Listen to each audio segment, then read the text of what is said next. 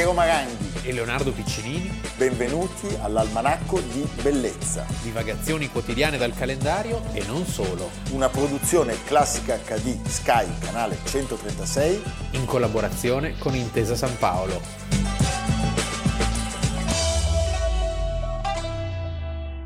Almanacco di Bellezza, 9 ottobre. Iniziamo con le parole di Dino Buzzati. Un sasso è caduto in un bicchiere colmo d'acqua e l'acqua è traboccata sulla tovaglia. Tutto qui. Solo che il bicchiere era alto centinaia di metri e il sasso era grande come una montagna e di sotto, sulla tovaglia, stavano migliaia di creature umane che non potevano difendersi. Stiamo parlando della tragedia del Vajont.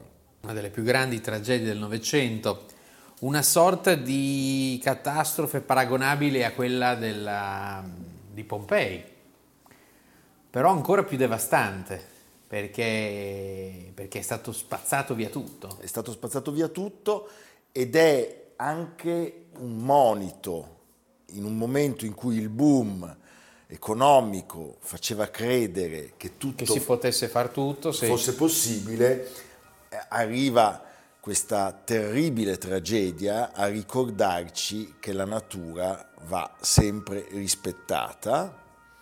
Eh, questa diga veniva portata come fiore all'occhiello della per il record, tradizione alta, ingegneristica sì. italiana, l'aveva progettata un grandissimo ingegnere, credo milanese, Marco Semenza. Però il terreno non era adatto. Il terreno non era adatto e già il nome eh. della montagna, sì. Toc, il monte Toc. ti viene in mente il tocco. Toc, toc. To- no, ma ti viene in mente il tocco che si stacca. Eh sì, il tocco toc vuol dire marcio, tra sì, l'altro. Sì. Siamo al confine tra il Friuli e il Veneto. Sì, siamo nella, nell'alta valle del Piave, paese di gelatai e di occhialerie Sai che il cono gelato è stato inventato proprio lì, tra l'altro, sì. e esportato in tutto il mondo, perché i cadorini e, e gli, alti, gli, abitanti della Valle del Bellunese facevano i gelatai in giro per il mondo, erano terre molto povere. Prima e, avevano fatto i quadri per Carlo V, i cadorini. Esatto, però lì c'erano gli zatteri, e quella era la, la, prima, la, prima, industria era quella del legno, cioè i certo. zattieri del Piave, no? le, le, le il legno veniva portato giù per il Piave fino ad arrivare a Venezia dove veniva utilizzato per le imbarcazioni della Serenissima. Leonardo, voglio far vedere al pubblico un contributo che mi colpì tantissimo, è un estratto dal film di Faenza dal titolo premonitore Forza Italia. Prego la regia. Buonasera. Abbiamo avuto una grande calamità e nelle mie terre sono verificati questi fenomeni.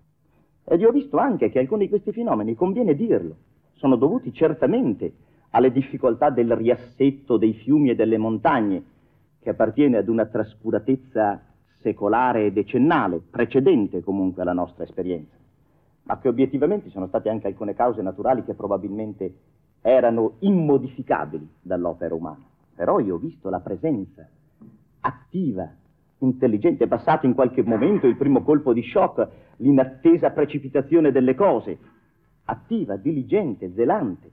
Allora, abbiamo ascoltato il eh, segretario politico della democrazia cristiana, Mariano Rumor Vicentino, commentare il disastro del Vajont, dicendo questa frase che se pensi oggi non sarebbe accettabile.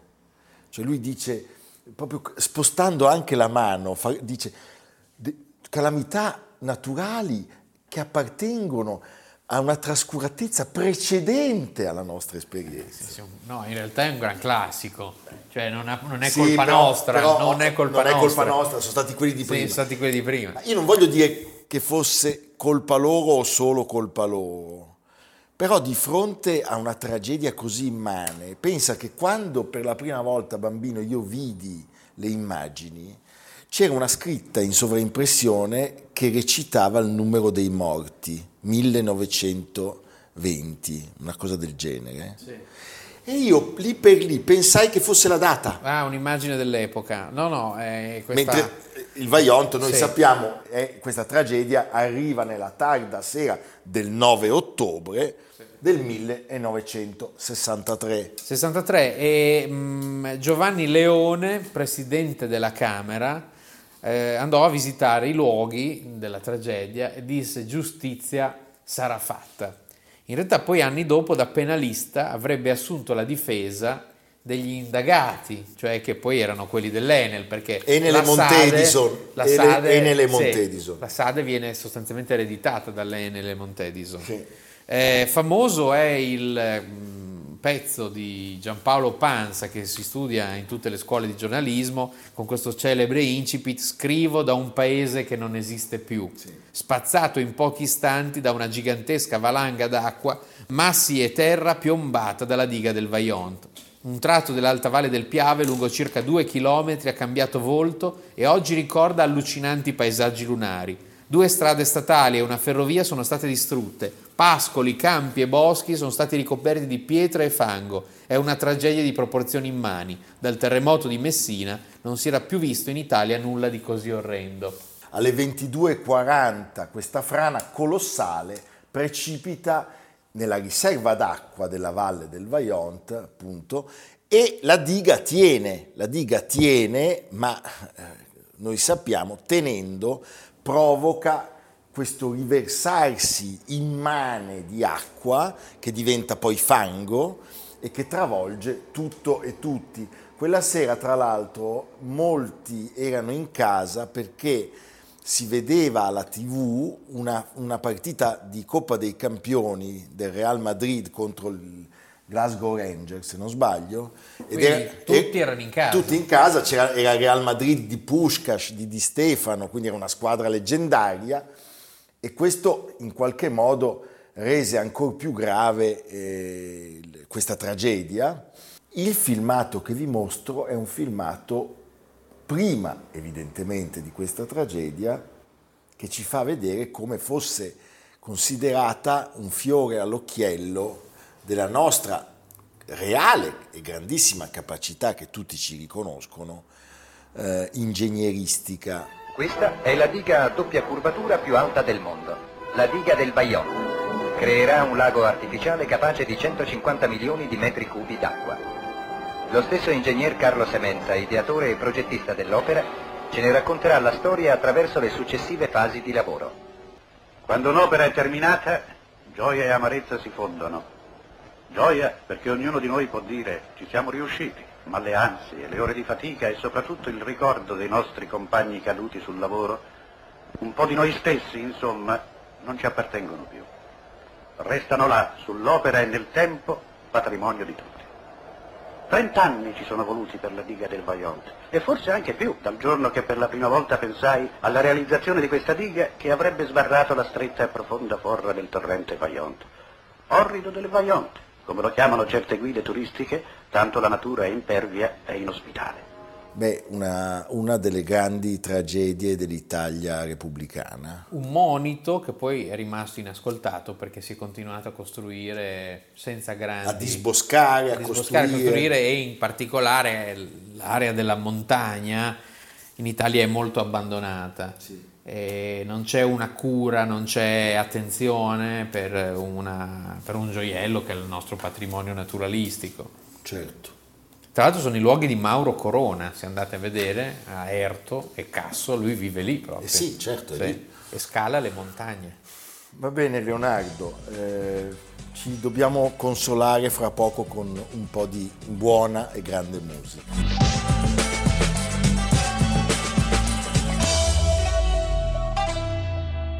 Matilde è ritornata più bella che prima dell'estate.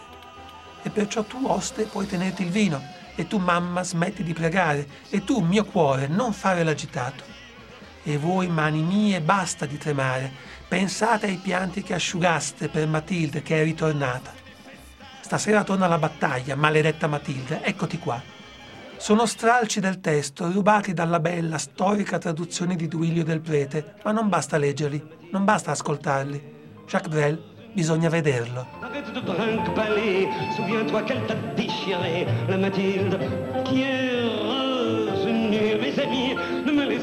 Dites-moi, dites dites-moi qu'il ne faut pas, maudite Mathilde, de là. 9 ottobre 1978 all'ospedale di un sobborgo di Parigi lascia questo mondo un, Un cantante, grande belga. Un cantante belga, un grande belga, Grande belga. Un grande- Come sempre Eh i sì. belgi che, che dominano che la scena dominano- francese sì. e ci piace.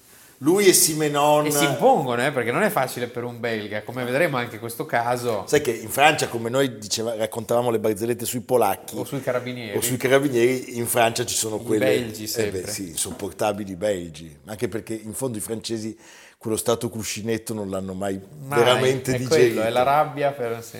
Tutta colpa di Napoleone o, de- o- o del congresso di Vienna, mi viene da dire. Non stiamo parlando di Simenon, non stiamo parlando di Magritte, Neanche di Johnny Holiday, che è francese ma era nato in Belgio, Ecco. credo, ma stiamo parlando dell'immenso Jacques Brel. Eccolo, Eh? sì. Lui muore per un cancro al polmone dopo possiamo una- dire il più grande cantautore di lingua francese?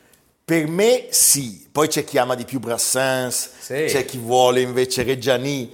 Per Però me, se devi dirne uno ti viene immediatamente Jacques Brel. io lo amo incondizionatamente. Ecco, vedi. È proprio nel mio Come pantheon. mai? Come mai? Perché mi entra dentro, perché ha questo suo modo di raccontare queste vite anche un po' disperate, ma fieramente disperate. Cioè quando lui parla a Jeff, no Jeff n'est pas tout seul, soulève tes 100 kilos, fais bouger ta carcasse. È una cosa meravigliosa. eh? E io un po' mi rivedo, forse per questo, perché anch'io eh, soulève tes 100 kilos e fais bouger ta carcasse è una cosa che Eh sì, sento dubbio. come un fatto anche molto personale. Ma eh, una esistenza così importante e così breve. brevissima, 49 anni, lui pensate era nato l'8 aprile del 1929, figlio di un piccolo industriale e subito cerca di svicolare a quelle che erano le intenzioni e i desiderata paterni rispetto al suo futuro perché lui vuole fare un'altra cosa. Eh. Un'altra cosa e si mette a cantare, pensa dal 48 al 53 lui già eh, nella, Bruxelles. nella città natale incomincia a acquisire una certa fama e poi, Sai che c'è anche una stazione del metro a Bruxelles che si chiama Brel. Beh, giustamente, Giusto? Poi incide un 78 giri con due canzoni, fortunatamente questo disco viene ascoltato da un grandissimo eh, scopritore di talenti della scena musicale francese che è Jacques Canetti. Che non è parente di Elias non è Canetti. parente di Elias Canetti, però ci piace perché già Jacques Canetti è, è già un, un nome che, che- che ci convince e, e lo convince Canetti a seguirlo a Parigi. Lui lascia tutto alle spalle, compresa una moglie e delle figlie, e si trova a debuttare al Trois Baudets. In che anni siamo? Siamo negli anni Pensa alla 50. meraviglia di Parigi negli anni 50. Poi pensa che in questo locale, poco prima, aveva debuttato l'altro, cioè Georges Brassens. Brassens. Eh, Quindi capisci, eh? tu se tiens.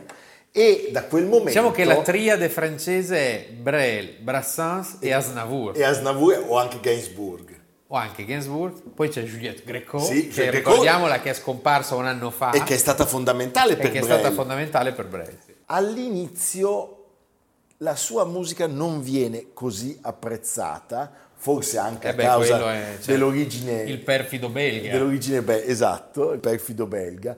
C'è una frase che è rimasta celebre, detta da un giornalista, che in un articolo ricorda a Brel che ci sono ottimi treni per Bruxelles. Ma Canetti insiste, crede in lui Sì. e gli dà la possibilità nel 1955 di incidere un 33 giri.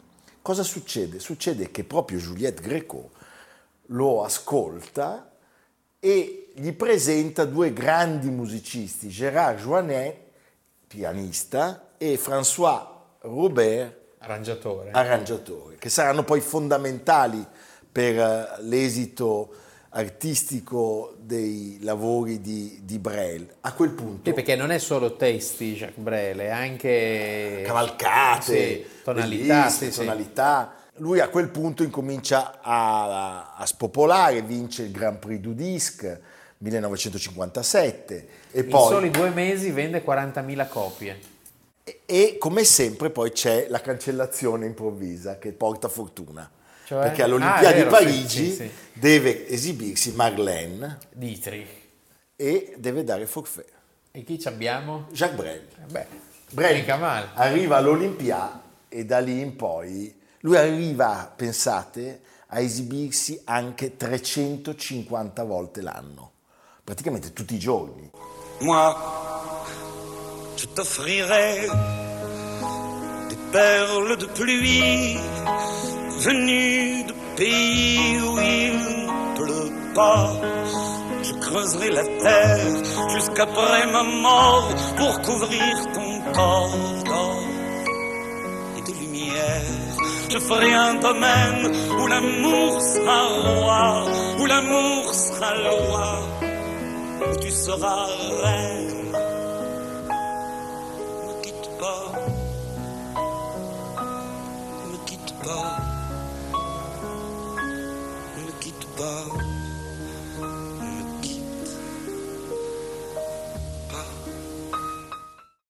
Lui a un certo punto si lascia tutto alle spalle e inizia a girare il mondo su un, eh, su un veliero, Mica male. mica male, a Skoi, per andare a finire nell'isola di Gauguin, In Polinesia. in Polinesia. Lui con questa nuova compagna raggiunge l'arcipelago delle, delle Marchesi, dove proprio era vissuto. È molto francese tutto ciò. Questo è molto francese, poco Sì. belga. Sì. Il belga sarebbe andato in Congo.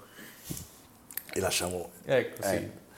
Eh, qui inizia una nuova vita, evidentemente in una società completamente diversa da quella parigina, dove però lui fa gli spettacoli, allestisce i cineforum per le popolazioni locali. Pensa che bel personaggio. E ahimè, sono questi gli anni in cui iniziano anche i viaggi segreti in Europa per sottoporsi alle terapie nella speranza della guarigione da Perché questo si male era ammalato. si è ammalato della malattia che poi ce l'avrebbe eh, portato via, un tumore, eh, riesce con l'aiuto degli stessi amici eh, degli inizi, cioè la Greco, Greco Joannet e Robert. e Robert, a incidere un nuovo disco, 1977, viene pubblicato con un successo enorme. Ehm, lui ha scritto delle canzoni famosissime, pensiamo Ne me quitte Ne pas. me quitte pas, eh, Les Bourgeois, eh, Jeff appunto, e ancora Amsterdam, eh, La Valsa Temps, Les Bigottes, anche quello, è una cosa, è Les Bigottes, eh? guardando i bigotti dice se fossi Dio mi farei uccidere, se fossi il diavolo mi farei evirare. Eh?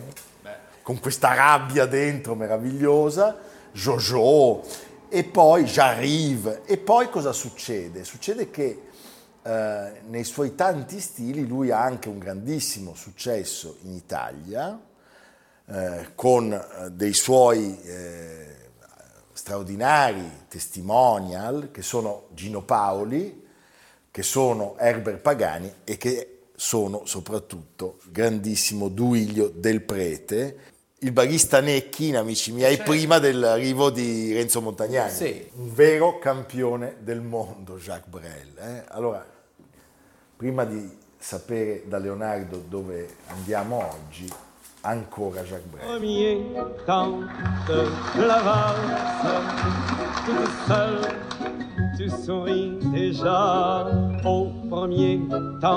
De la valse. Je suis seul, mais je t'aperçois. Paris qui bat la mesure, Paris qui mesure notre émoi. Et Paris qui bat la mesure, nous murmure, murmure, tout bas. Leonardo, ricordiamo al pubblico, le puntate si possono anche ascoltare in podcast. Spotify, Apple Podcast, Google Podcast, di Intesa San Paolo On Air, cercando Almanacco di Bellezza o sul sito gruppo intesasanpaolo.com. Mi raccomando, abbiamo bisogno di voi. E Leonardo? Beh, in omaggio non a Jacques Brel, ma a un francese, che lui non era francese, ma francese d'adozione, Eh, la Milano ai tempi di Napoleone, riparliamo ancora di Napoleone perché comunque l'anno del bicentenario non è finito e c'è una mostra in corso alla Pinacoteca Ambrosiana piena di oggetti, dipinti. Il pezzo più suggestivo sono senza dubbio, scrive Teresa Monestiroli sulla Repubblica, i guanti di daino che Napoleone indossò durante la battaglia di Waterloo.